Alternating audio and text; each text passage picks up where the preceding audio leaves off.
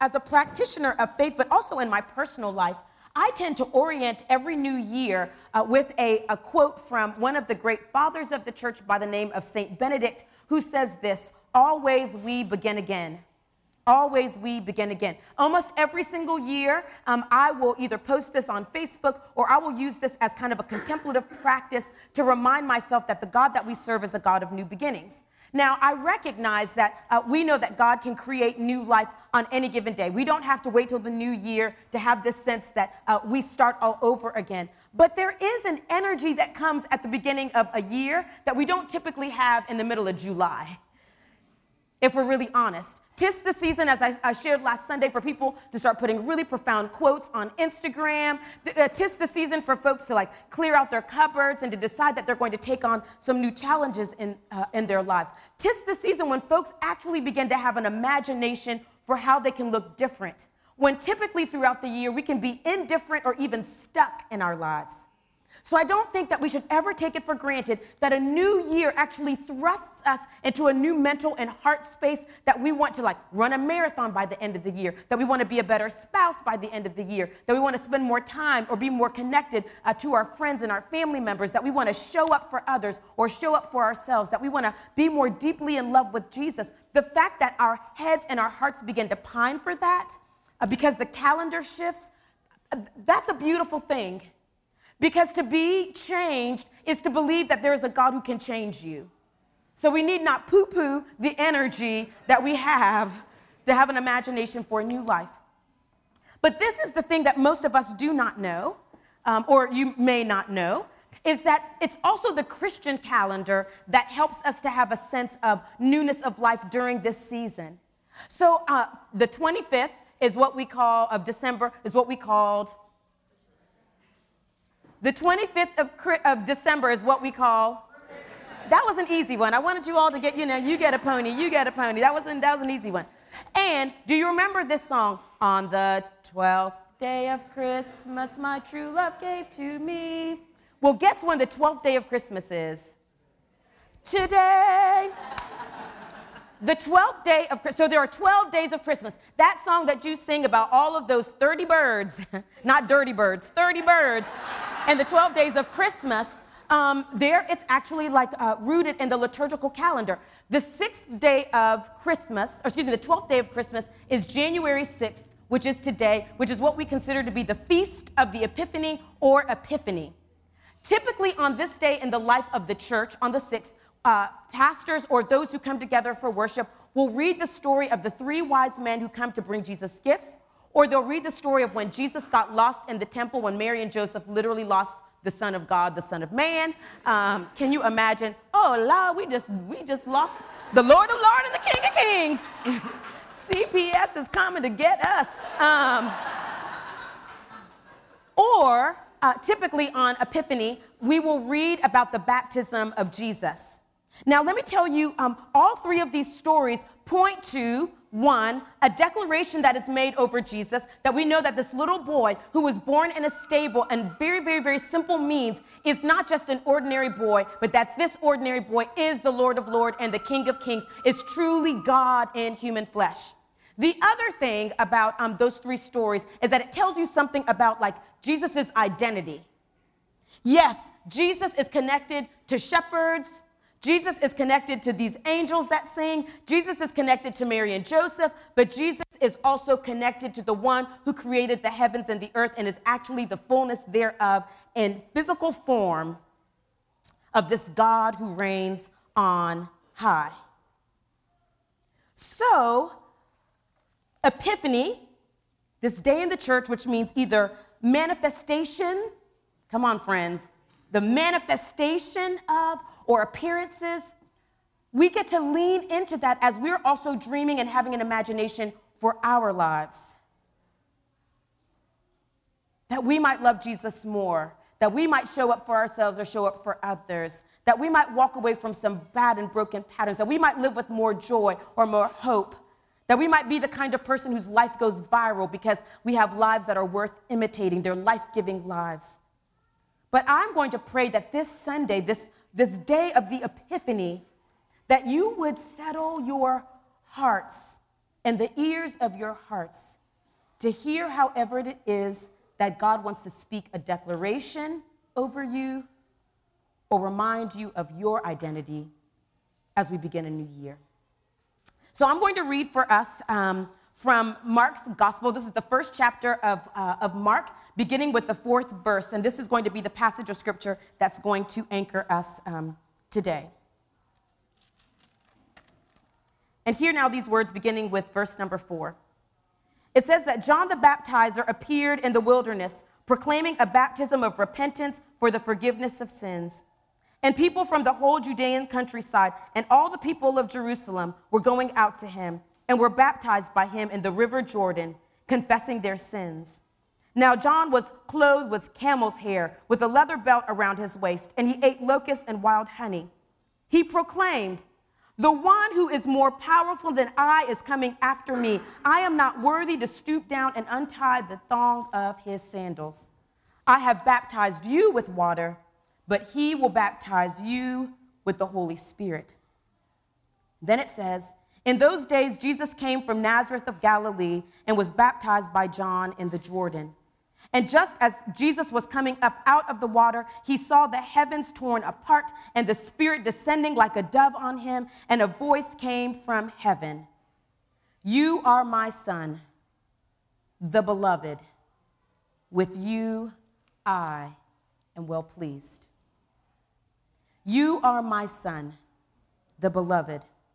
With you I am well pleased.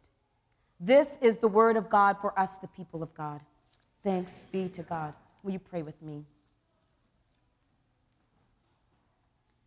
God, we believe that you have a word for us, but we also believe that you want to speak a word over us.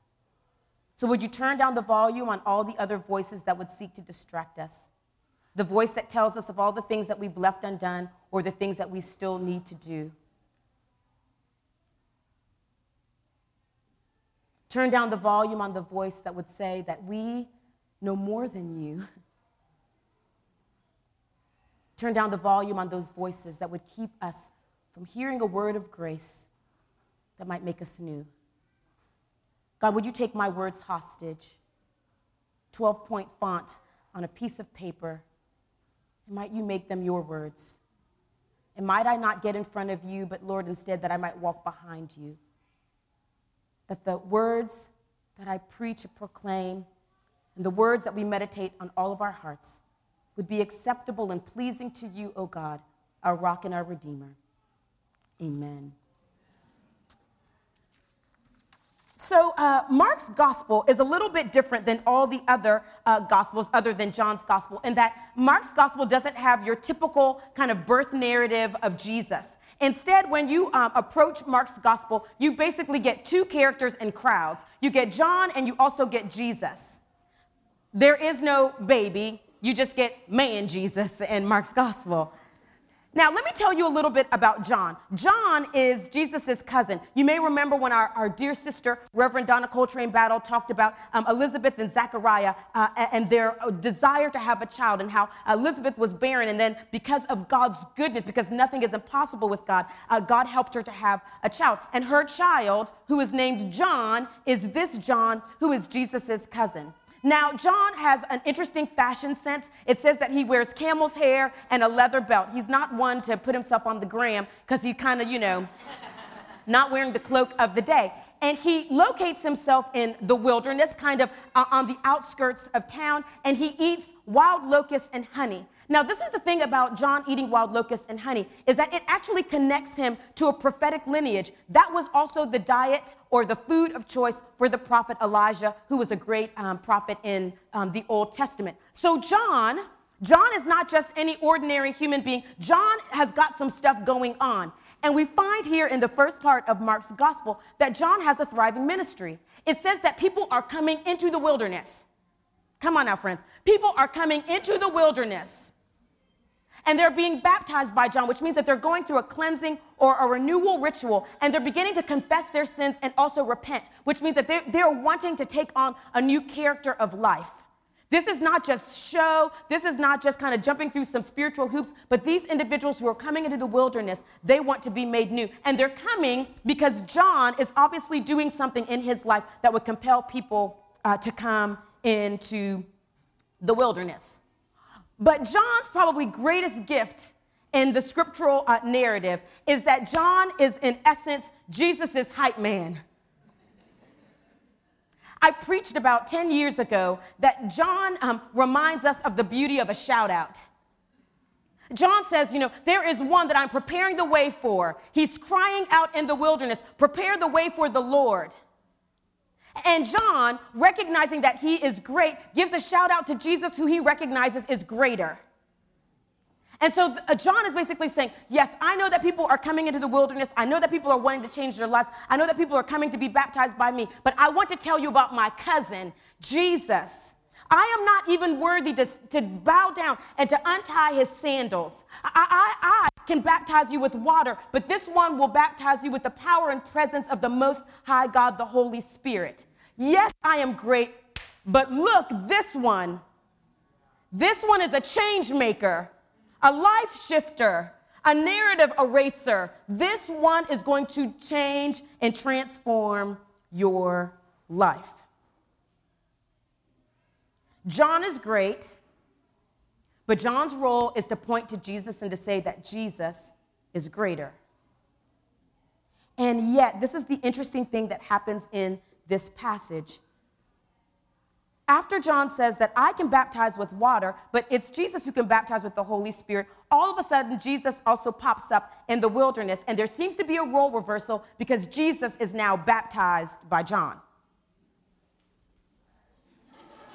Okay, you say that you're not even worthy enough to untie his sandals. You say that the one who's coming after you is actually the one who is greater and has been before you. You say that you can baptize with material means, but you're saying that this one can baptize with divine needs. Should it not be Jesus who is baptizing John? Now, I won't go into all of the reasons that scholars believe that it was important for Jesus to be baptized. This one who was without sin, who was without blemish, who was perfect that he would need to receive the gift that we say we can't earn it, but it's only by God's grace that we get to come to the baptismal waters. There's lots of reasons as to why scholars and theologians think that has to happen. But what I want you to hold on to is this great role reversal. Imagine if you go to your doctor and you sit in your doctor's office and you turn to your doctor and you're like, hey, why don't you just hop up here on the table? Let me just kind of look you over real quick. Or you walk into your hairstylist and you're like, you know, I'm gonna give you a little fade and snatch those edges. Um, it does not make sense in some ways that John is the one who's going to get to baptize Jesus. That great baptizes greater. But in light of this Sunday, the feast of the Epiphany, in light of this Sunday where we talk about the appearances or the manifestation thereof, there are two things that I think we can take from this passage of scripture that might help us to rest in even this role reversal of John baptizing his cousin Jesus. The first is this is that we get to take note of how it is that Jesus, in this epiphany of us recognizing who Jesus is, has a personal experience. We get to see Jesus actually leaning into a practice of faith. Jesus isn't here to, to heal crowds, Jesus isn't here to preach a sermon. Jesus isn't here to, to talk about himself or to declare that the heavens are going to be opened wide or, or to make some prophetic gesture. Jesus isn't here to do anything, but Jesus comes for something to happen to him. And so he gives us a glimpse of how it is this Jesus, who we see do glorious and wondrous deeds, also attend to the interior life to come to the very place that others are coming to say, I want to walk in newness of life, that Jesus has this personal experience of life. I'm going to show for you the courage it takes to live into a particular practice. Now, what you may not know is that right after um, uh, Jesus is baptized, he is thrust into the wilderness for 40 days and for 40 nights, and he is tempted and badgered by the enemy, the Satan, by the devil. and he is fasting, and it is difficult, and it is not an easy time. And yet, Jesus goes into the wilderness, having first had a personal experience of the goodness of a God who sent him into the world to be like God so that we might also know what it is to look like the glory of God. I think what I want to invite us um, to hold on to with this personal experience is that for all of the striving, for the planner that I purchased, for the strategy that I've put into place, for the people who are going to be my cheerleading section, for all of the ways of accountability that I'm going to try to get through these next 12 months so that I might be the very best version of Lisa. Maybe I need not forget that before I am thrust into the new year, to also maybe intend to the interior life. Because if not, by March, I will be doing the janky things that I was doing last June. Because if it's all about doing and not recognizing that you have to go to the very source that has empowered you to be about the doing, you will do to the capacity of your humanity, not to the capacity of the divinity which is within you. So Jesus has this personal experience. John baptize me. The second thing is that this is also an experience of identity. This is an experience of identity. Now, the passage begins with John giving Jesus a major shout out. I am preparing the way of the Lord. Guess what? My cousin is the one that the prophet Isaiah and in Malachi and even in Genesis points to. This is the one that we have been waiting for. I am great, he is greater. Then John goes on to say, Y'all, I, I cannot, I cannot even stoop down to untie his sandals because he is just that great. I am not worthy. He gets a glorious pump up, shout out, affirmation from John. But it is at Jesus' baptism that Jesus gets an affirmation, a shout out, a word of grace from God. It's not to say that John's words don't matter. It's not to say that John's words don't have power. But it is to say that God's word over Jesus in this moment are more powerful. It says that when Jesus goes down into the waters and when he is coming up out of the water, that at the same time that the heavens open up and that there's a voice from heaven along with a dove that descends, or the Holy Spirit descending. It all depends on which gospel lesson you look at. The Holy Spirit descending upon Jesus. And this voice that says, Yes, you are my son. You are the beloved with a capital B, the one with whom I am well pleased.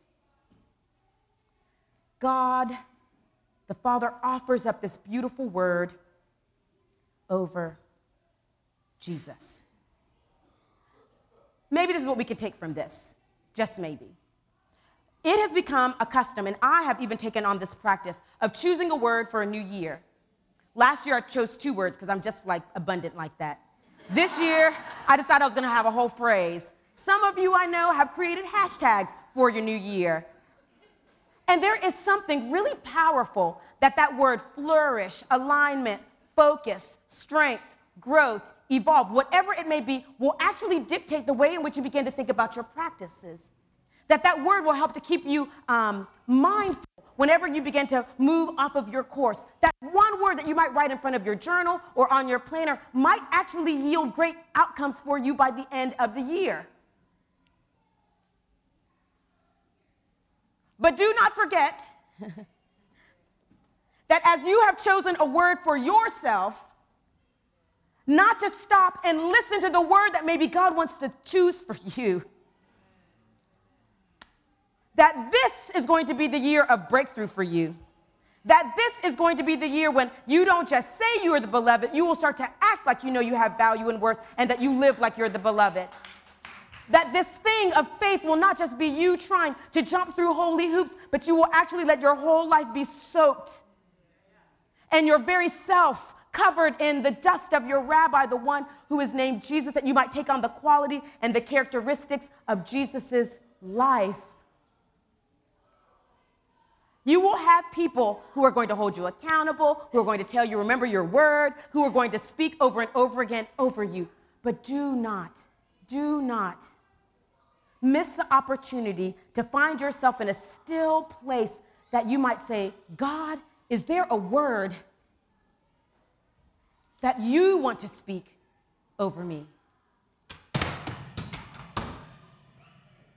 That was not what I had anticipated.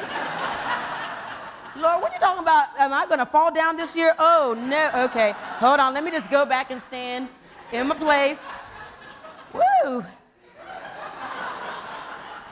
Let me hold the Bible while I finish this sermon. Jesus.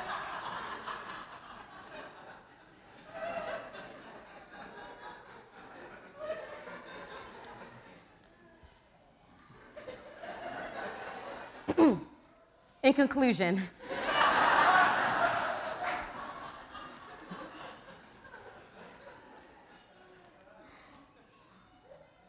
This is what we know about God's words over us. In the prophet Isaiah, it says that God's word will never return empty. Basically, that whatever God says over you will not fall to the ground.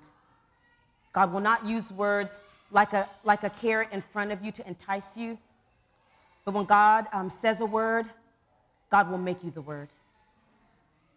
We see this God, this God of creation in Genesis, who speaks everything into existence. Let there be light, and there was light. Let there be life, and there was life. Let there be hope, and there is hope. Let there be a change, there is change. Let there be transformation, there is transformation. I pray that you will have a personal experience that might fuel the next 12 months an encounter with Jesus. That you will not try to do this alone. That you will not believe that a planner is going to be the thing that's going to lead you to your breakthrough. But it's the one who will meet you at the waters, who will not just baptize you with water, but will also baptize you with his very divinity, might get you through. And you might have chosen a word, or people might have even spoken a beautiful word over you. What is the word that God wants to speak to you? Maybe it's too grand. Maybe it is greater. Maybe it's more powerful or more dangerous than the little thing you have scribbled. If God says, erase it, because I have come to give you exceedingly abundantly far more than you could ever ask for or have imagined. Can you trust that when you're coming up out of the waters and the heavens are opened up, that you will listen to what God says? This morning, we um, have the great gift of um, of baptisms this day.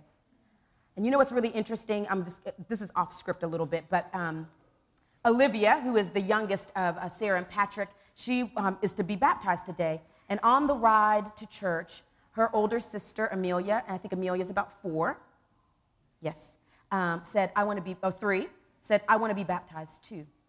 So um, Amelia is also going to have a dangerous word over her.